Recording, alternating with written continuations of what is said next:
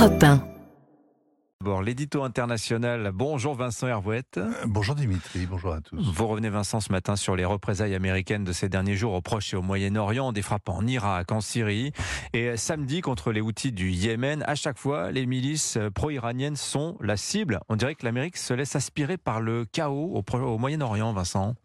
Il faudrait être sacrément optimiste, euh, optimiste comme un politicien en campagne, comme Joe Biden espérant un second mandat, pour imaginer que les outils soient neutralisés. C'est la troisième fois que le ciel leur tombe sur le kéfier. Les deux raids précédents ne les ont pas dissuadés d'attaquer les navires qui passent au large. Et il n'y a pas d'avantage puisqu'ils ont aussitôt recommencé.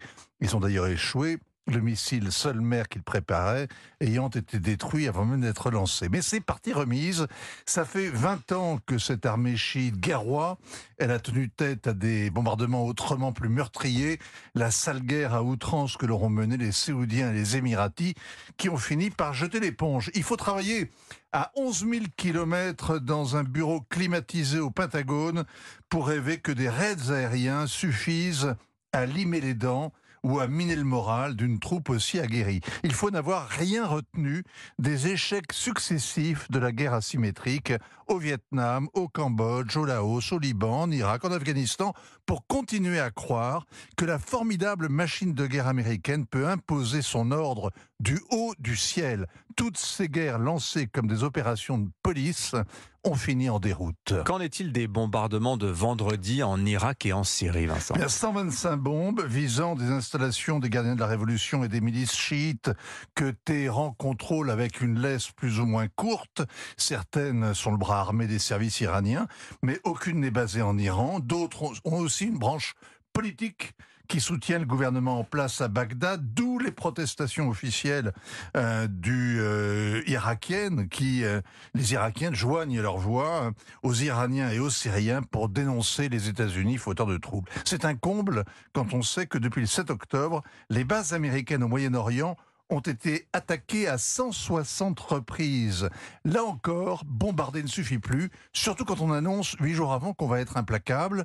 La preuve, les attaques de nouveau hier contre les bases américaines d'Ain al-Assad en Irak, Hariri au Kurdistan, Al-Tanef en Syrie. La dernière à deux pas de l'avant-poste où trois soldats américains ont été tués par un drone il y a huit jours. C'était la première attaque meurtrière. Elle a réussi pleinement puisqu'elle entraîne l'Amérique dans l'escalade qu'elle a Joe Biden vient de mener sa plus grande opération militaire au Moyen-Orient depuis son élection. On note que les Américains prennent soin de ne pas frapper directement les Iraniens. Et quand ils tapent leur proxy, ils les préviennent en leur télégraphiant les cibles. Joe Biden veut dissuader les Iraniens sans risquer d'entrer en guerre avec eux. Il doit les punir, mais surtout ne pas déclencher la grande confrontation à laquelle l'Iran se prépare depuis des décennies. Pourquoi?